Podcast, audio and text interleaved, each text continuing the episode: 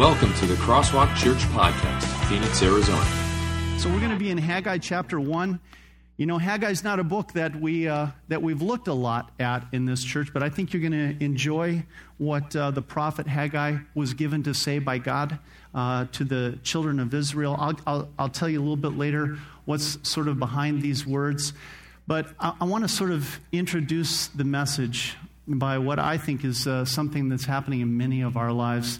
And that's just that the events that are taking place in our lives sometimes just threaten to, to like a huge wave, almost overwhelm us, don't they? I mean, I, I look at my Facebook page yesterday, just one day, there were. Uh, three event invitations up there in the upper right hand corner. There was an invitation to a Super Bowl party today.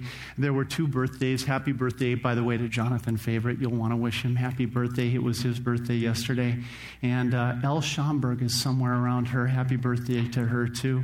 It's, it's so cool to see all these events, but at the same time, our lives sometimes seem to be driven by events, don't they? And, and instead of having our calendars be our servants, sometimes it seems as if they're becoming our masters. I, I picked up the, the paper this morning, and there's so much, so much centers around time in our culture. Even the, the headline for Tucson tragedy is A Fatal Chain of Events Begins. In trying to manage it, we try all, all, kinds of different things. With one thing coming after another, with all the tasks pouring into our lives. And sometimes, I, I know I feel this, maybe you do too. It's like there's not time for relationships because I'm too busy trying to just catch the flow of all the tasks and the promises that I've made, and keep all those and do all those things. I remember when I was first in the ministry, every year we were sent these to help us manage. And I, I, you probably can't see this. But here's the little space that's for one day. I used to be able to manage my, my ministry and my schedule in that little tiny space right there, and it all worked out beautifully. A number of years ago, I said, Man, you need something a little bit more robust than this little red notebook. You, you may notice uh, some pastors carrying that one around because it is a pastor's uh, calendar, but I got this big, big boy right here. He, this bad boy was, man, look at all those tabs, places for pretty much all the information. And I started writing everything down in my Franklin Covey day planner, thinking, man, this thing is going to really help me manage my time, my events, and all that stuff. Yeah. And you've all met my latest friend, Blackberry, right? This is even more robust, even though it comes in a smaller package. My calendar, my tasks, my contacts, my email, all right there in one tiny little package. And you'd think by now, man, he must certainly have gotten his system down. And it's not like I haven't tried to learn. I mean, look, look, at, look at here. Right? I've read so many books on time management. Here's, here's Stephen Covey that I had to read before I could, you know, use his day planner, of course. And, and there's even a chapter in here called Putting First Things First. There's a whole book by Covey called Putting First Things First. And then, and then there's leadership in the one minute manager. I'm thinking, man, if I could lead in one minute, that, that'd be so awesome. Think of all the time to watch football then, right? I mean, Super Bowl Sunday, it'd be really cool the, the one minute manager. And then this is my favorite, and I actually have used a lot of things from this one. And it's, it's kind of a more recent thing on the time management uh, bookshelf. It's called Getting Things Done by David Allen. Really good book. I've read it several times, but guess what? This subtitle, The Art of Stress Free Productivity, Hasn't, I haven't quite gotten there yet to the stress free part of that art of stress free productivity. I'm still feeling a little bit stressed. Maybe you are too. I mean, all these things coming at us. And that's why I think it's so important when we're thinking about relationships in the 21st century to talk about this topic. I know from talking to you that many of you, if not most of you, are feeling that same stress of the task list and the calendar and watching your watch. And it's very interesting to see that this is not a new problem. Not at all. It's a very ancient problem. And that's why we can read from the book of Haggai, uh, which was written 520 years before Christ came that's 2,500 years ago, and we can learn some amazing things about our relationships and how God would have us manage time because that's actually what Haggai is talking about. He's talking about our priorities, how we can plan our time and our calendars. And he's talking to the children of Israel, to the Jews, at a time when they actually haven't been doing a really hot job of, of this. You see, what's happened is they were carried off into exile in Babylon. And, um, and that happened because they had been practicing idolatry for many, many, many years. God had been so patient with them. And then eventually he says, Look, enough of this. And it was not, this was not just a little, you go over there, time out. This was violent. The Babylonian armies came in, and it was very destructive, and they were, they were disciplined and sent off for 70 years. The book of, of Haggai is when God has finally allowed them now, after this 70 year time, to come back and settle in the land. And here's what's happened they get back in 538 BC to Jerusalem. And right away, immediately, they begin to set about the task of rebuilding the temple that had been completely demolished when the Babylonians swept in. And they start out so totally on the right foot. And then I can kind of imagine some of these thoughts happening. You know, after they got the foundation and the altar all set, and it was, we know this from history, they probably started to think, you know, it's getting late in the spring here. If we don't get our seeds planted, we know what's going to happen come fall, right? And then probably someone said, yeah, and you know, I, these homes haven't been kept up for, for 70 years. We need to repair that roof. We need to make sure these walls are right. And so they, they began to, uh, to think about those kinds of things. And before they knew it, 15 plus years had gone by. And there was the foundation of the temple, just like it had been refinished after years one, two, and three. And there was the altar they had built, but they had gotten no further. So, with that introduction, let's take a look at Haggai chapter 1 and let's see what God has to say to them. In the second year of King Darius, on the first day of the sixth month, the word of the Lord came through the prophet Haggai to Zerubbabel, son of Shealtiel, governor of Judah, and to Joshua, son of Jehozadak, the high priest. This is what the Lord Almighty says. These people say the time has not yet come for the Lord's house to be built. Then the word of the Lord came through the prophet, prophet Haggai.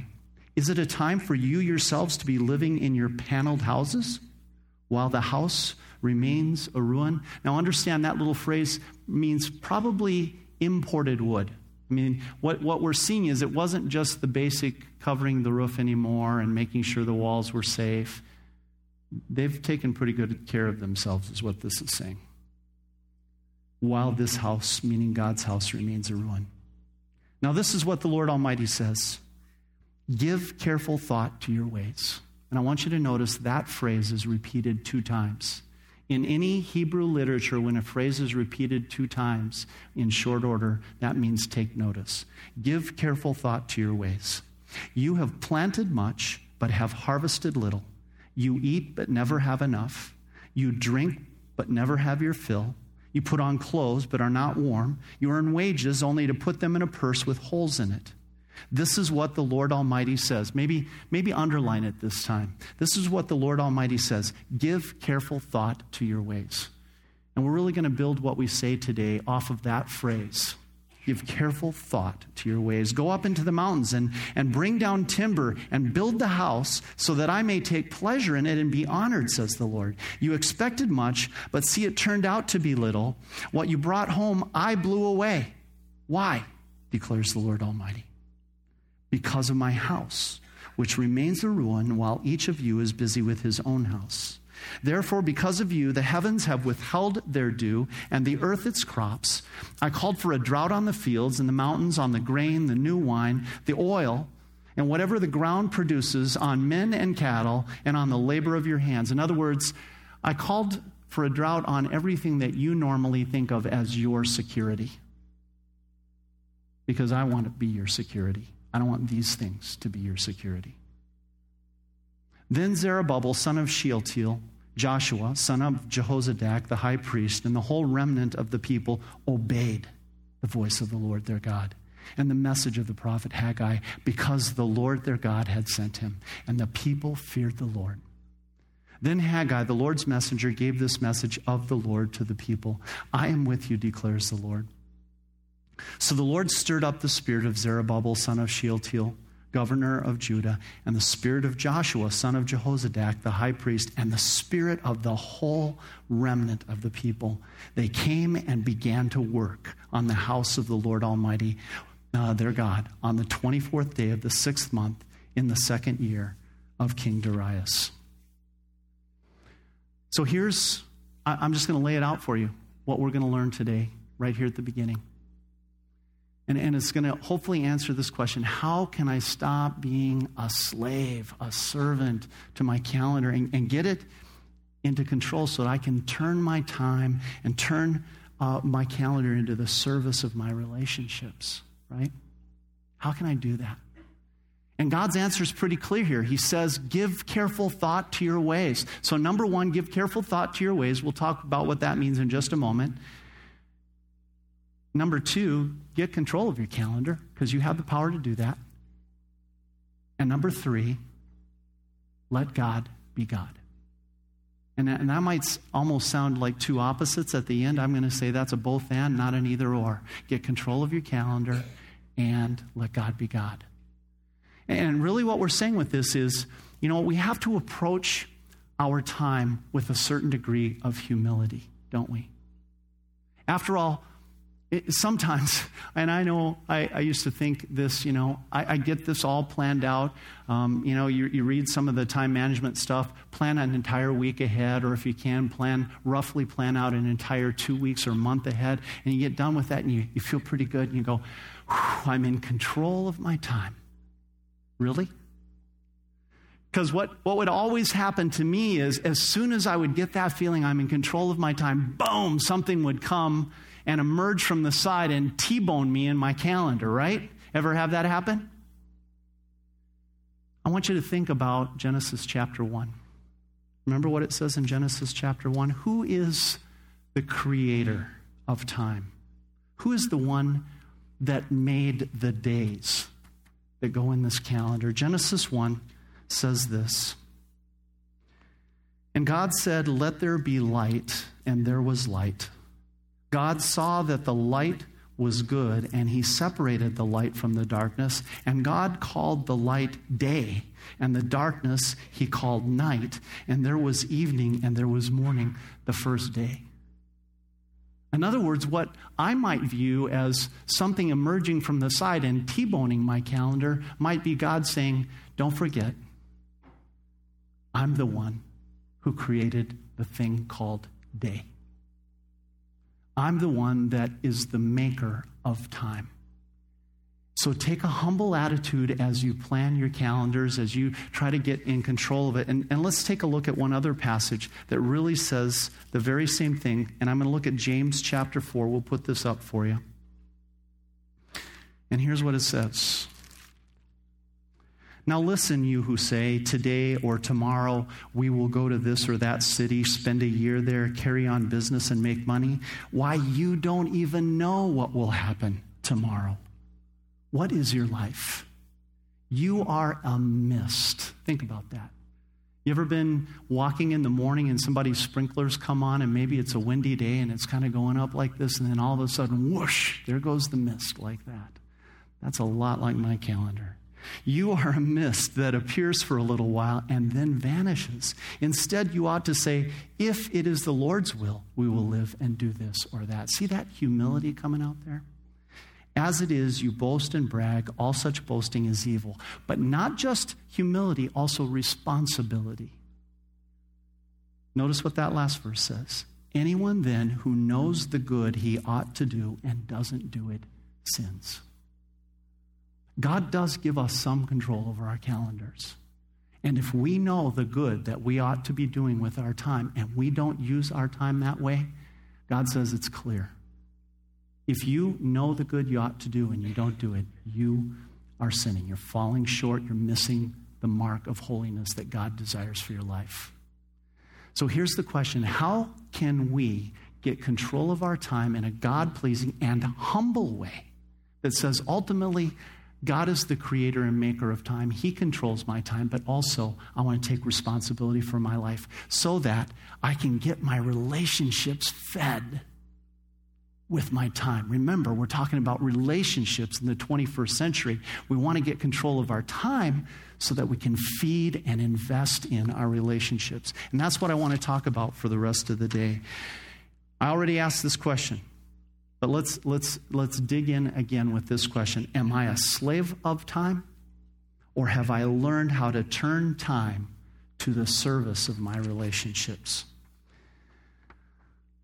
I want you to take a look back in Haggai now and see what God is really saying to these people. Notice what he's talking about in verse 2. This is what the Lord Almighty says. These people say, The time has not yet come for the Lord's house to be built. Then the word of the Lord came through the prophet Haggai Is it a time for you yourselves to be living in your paneled houses while this house remains a ruin? You see, what had been happening with the, with the children of Israel is, is that they had been doing what I often do, and maybe what you often do. They had been focusing a lot on the calendars and on the blackberries, and am I late or am I early? Am I on time? And all of a sudden, before they knew it, their crops had been planted in the right season. Their roofs had been repaired. They'd even have time, had time to, to rebuild their houses in very wonderful ways. They had imported wood, paneled their houses nicely. But guess what? There was the focal point of their relationship with God still sitting unfinished. Now, uh, imagine what must have happened right? Every day, that, that, that temple is in a prominent part of Jerusalem. So every day as they went about their business for 15 plus years, they walked right past that building. There was the foundation, there was the altar, there were no walls, it was unfinished. And, and yet, they didn't really see it, did they? I have some boxes in my house that are like that. Do you? You know, you have these boxes, and I promised Julie, I told her, yeah, we'll get those done, and I'll sort out what stuff needs to be sent to the thrift store and what we can throw away and what I, right? Yeah, I don't even see those boxes anymore until Julie comes along and says, Remember those boxes? No, I don't remember them. La, la, la, la, la, la, la. You know, and that's what was happening in Jerusalem.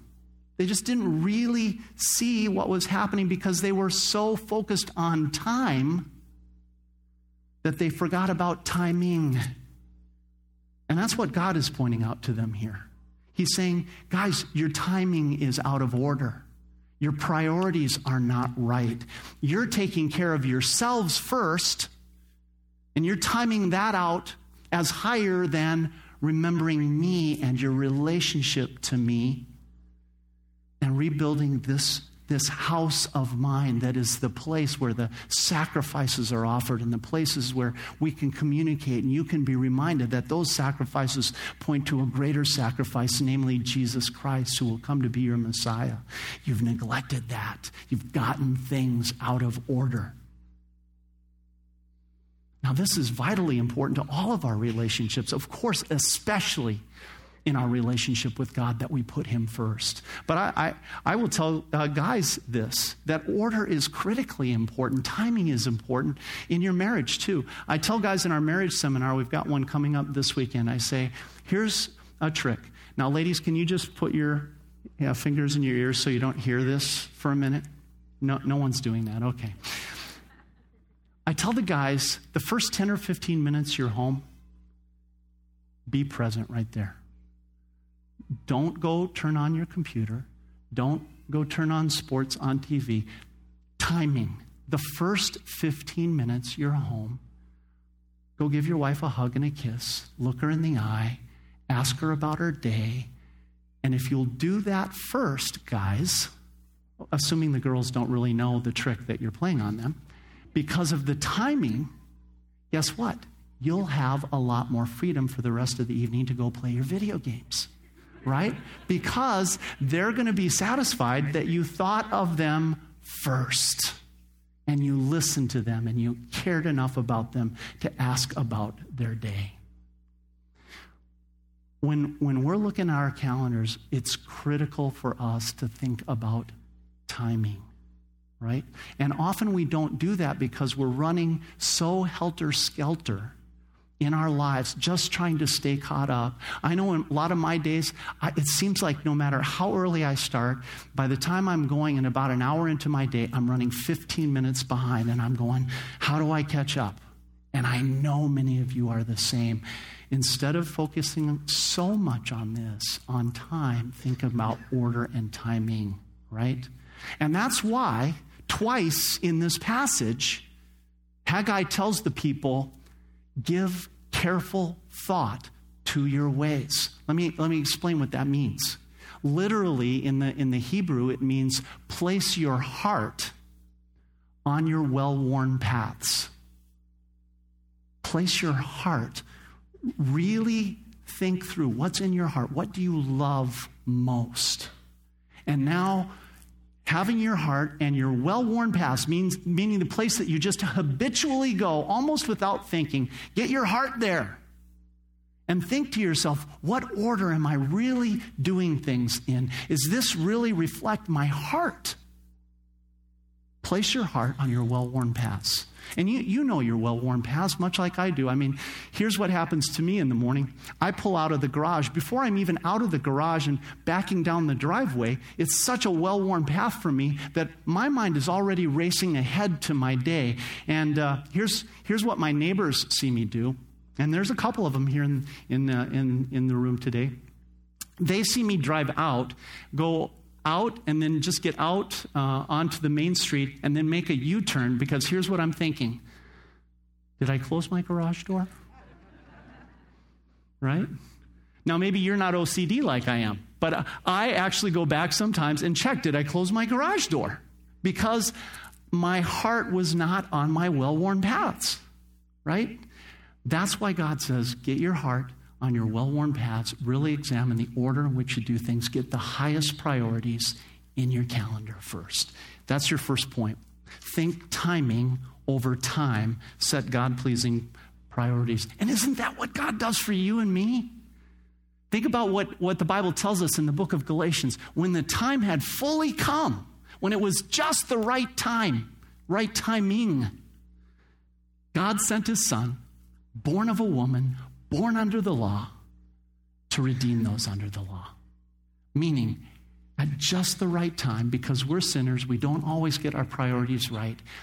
God sent us Jesus, and Jesus won forgiveness for us, lived the perfect life, always had the perfect timing in our place. And now Jesus says to you and me, when your timing is off, here, take my timing and use it as your own. Isn't that beautiful? I love that. Just the right time. That same Jesus says something pretty interesting in light of what this passage says twice in Haggai. Place your heart on your well worn paths. Jesus says, and I put it in your, in your notes for where your treasure is, there your heart will be also. You know what Jesus is really saying there? If you really want to know what your priorities are, what your true priorities are, look at your well worn paths. Because it's very likely that those paths are well worn because that's where your heart is going. Why were these people paneling their own homes before they were dealing with the temple? Was their heart really on the right, well worn path? And that's why God sent Haggai and all the other prophets to say, guys, Get your heart back on track, and then your well worn paths will be on track. Where your treasure is, that's where your heart is going to be also. And take a look at what it says in Haggai. It says, if you put your heart in the right place, great things are going to happen. And if they're not in the right place, well, maybe not so great things are going to happen because in reality, Time is not something that is spent, time is something that is invested. You think of it that way? I mean, I, I know uh, a lot of us use that language of spent, don't we? I mean, later on today, and I've said it already several times this morning, I'm going to spend some time watching the Super Bowl. And that's why I know I have my priorities absolutely straight.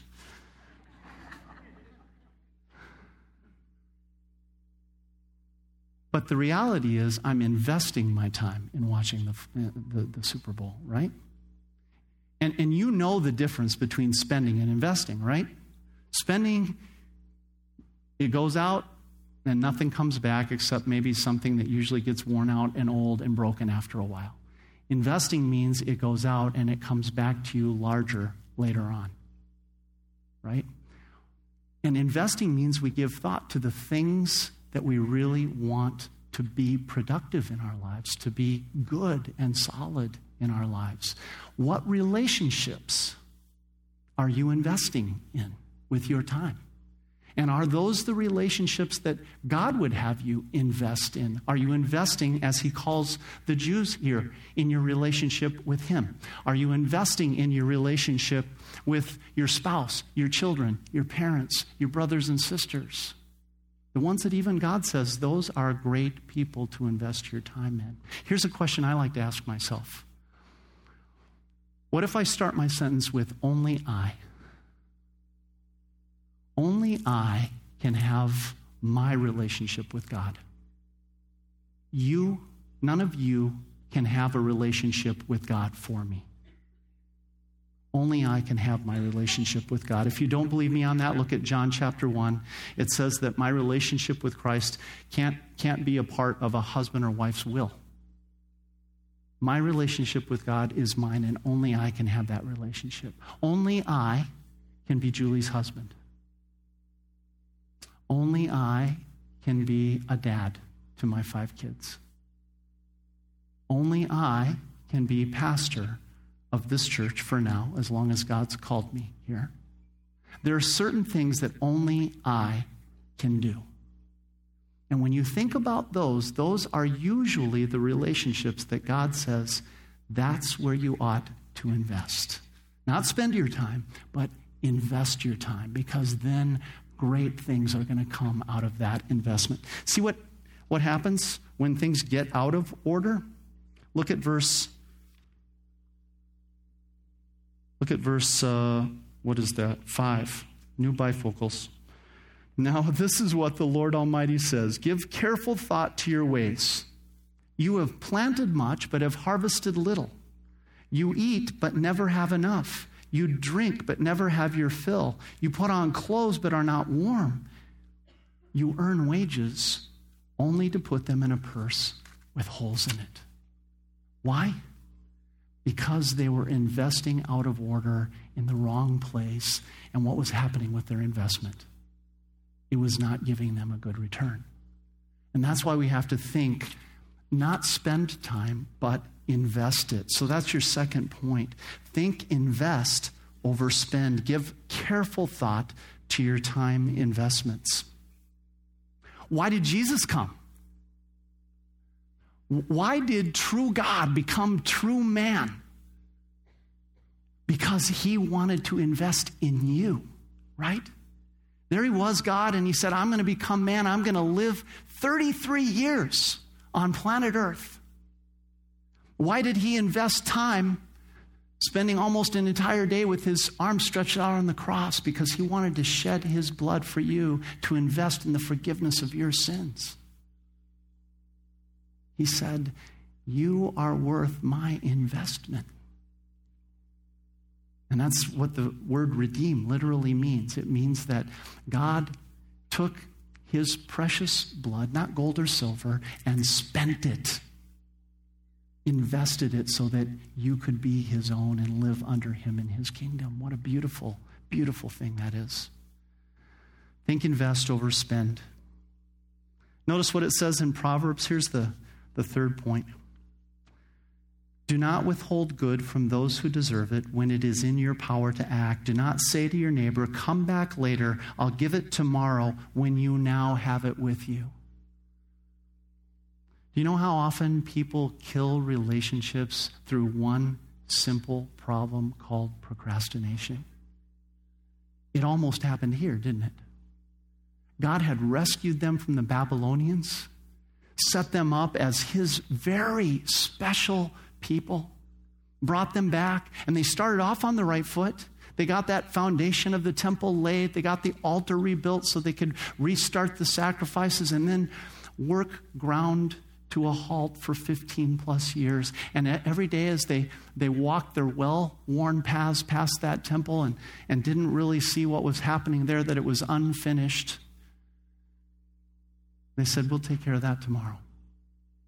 Just a little later, we've got to get our seeds in the ground. We've got to get our roof repaired. We've got to get that paneling from Lebanon brought down and imported so I can make my, my interior walls look decorated so beautifully until God says, Whoa there. And he actually says something kind of shocking.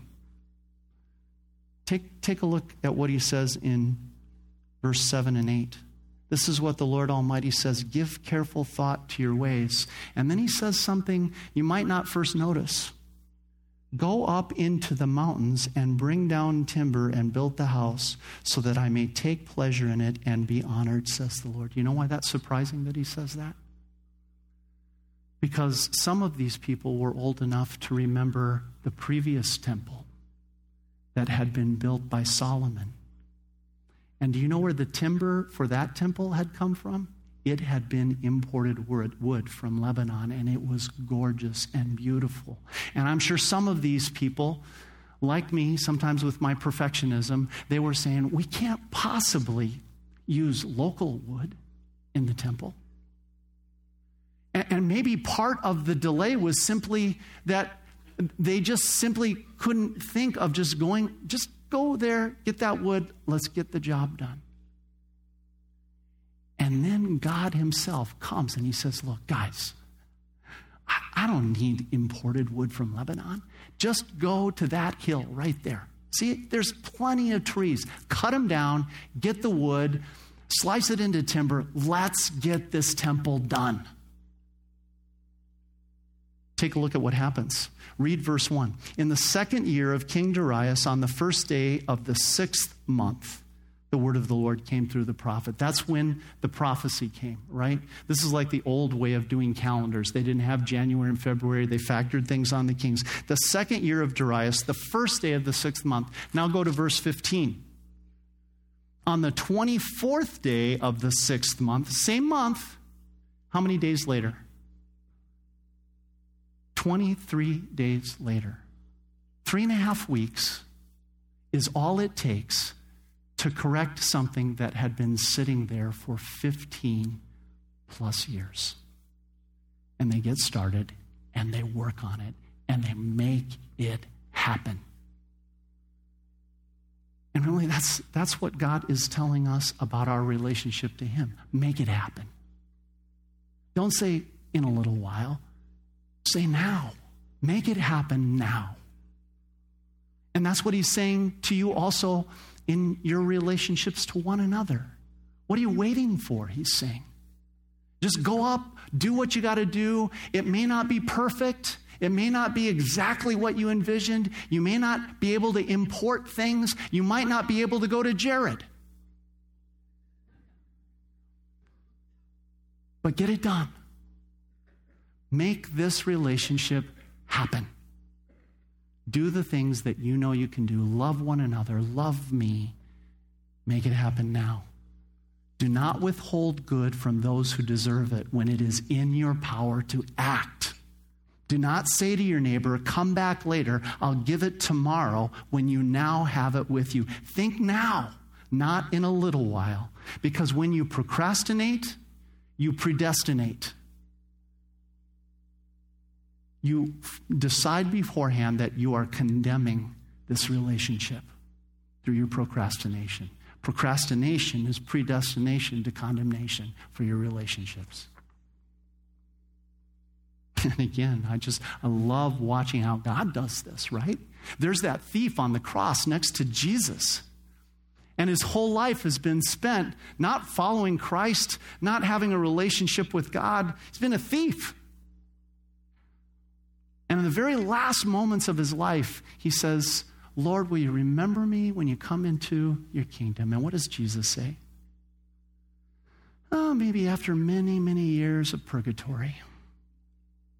Or maybe after many, many years of, of some other kind of punishment, I, I might think about it. No. You know what he says? Today. Today you will be with me in paradise. That's how God works.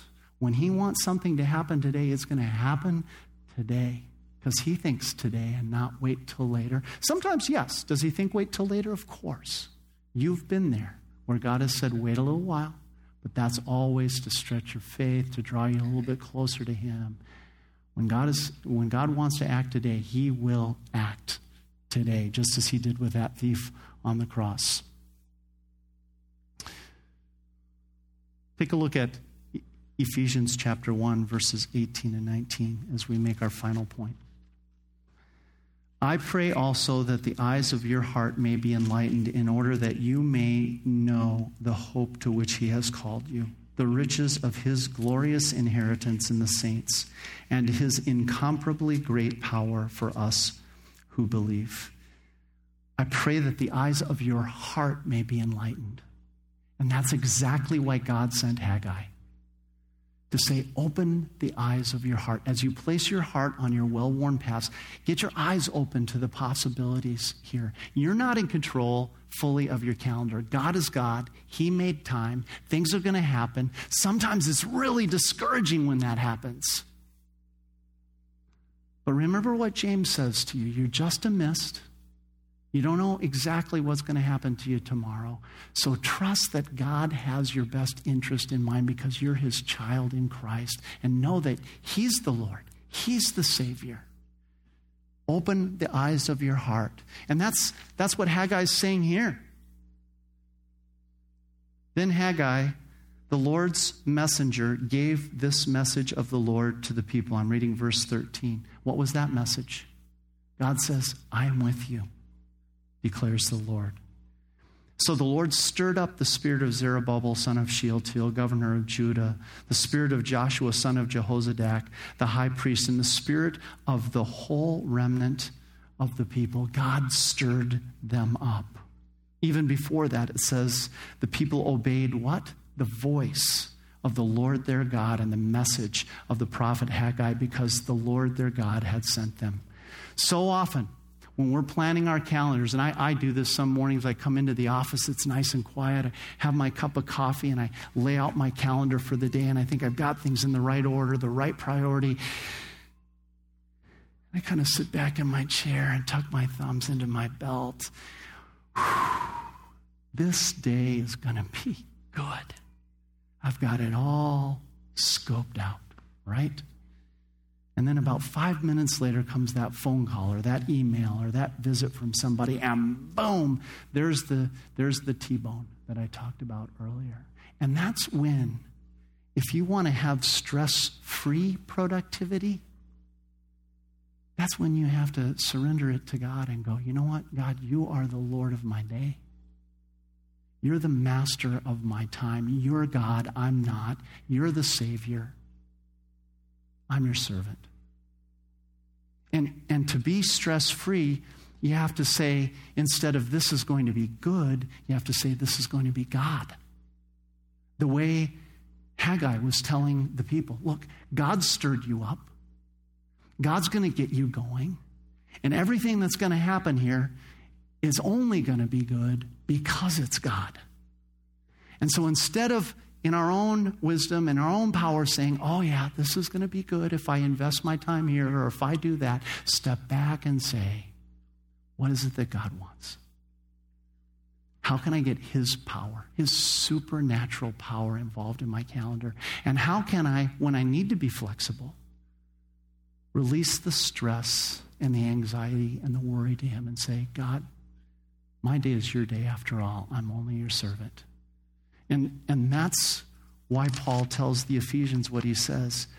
I pray that the eyes of your heart may be enlightened in order that you may know the hope. Will you circle that word?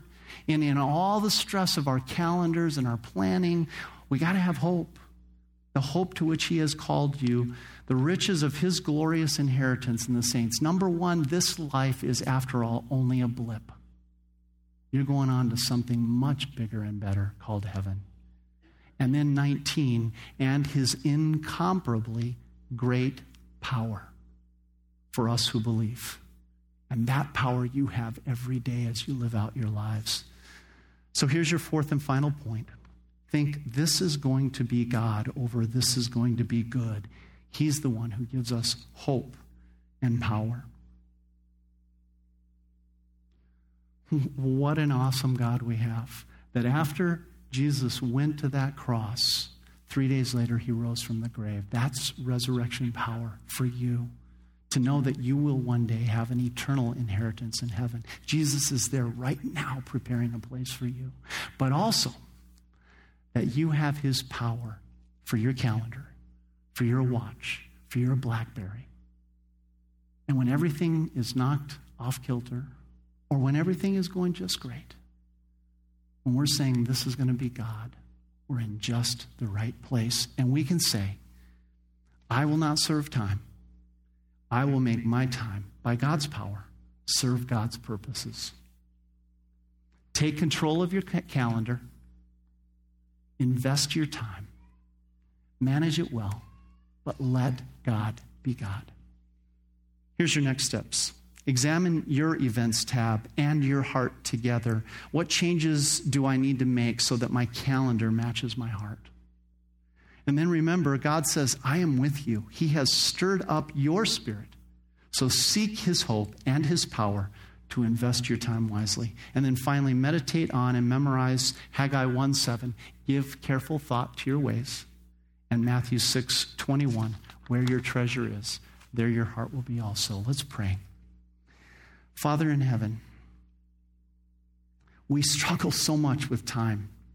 And Lord, this is, it's difficult for us to get in control of it. And sometimes it just feels like it's getting in the way of, of our relationships and of our really connecting with our loved ones. And maybe most of all, Lord, it gets in the way of our connecting with you. Lord, when that happens, help us to step back and examine our ways carefully, to get up on the balcony, to get the big picture. Give us your power and give us hope to know that, that we can do that. And Lord, for the times when we fail, when our priorities are out of order, when we're thinking time instead of timing, when we sin against you and we don't do the good that we know we ought to do. We ask for your forgiveness, your grace and mercy in Jesus. Thank you for the cross and the empty tomb. Thank you for, for your, your forgiveness and your power for us. Lord, help each person in this room get a better handle on his relationships or her relationships as we also, by your grace, get a better handle on our calendars and on our hearts, letting you, not us, but you be God.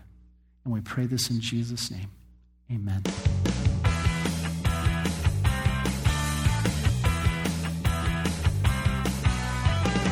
Thank you for listening to the Crosswalk Church podcast. For more information, visit us at crosswalkphoenix.com.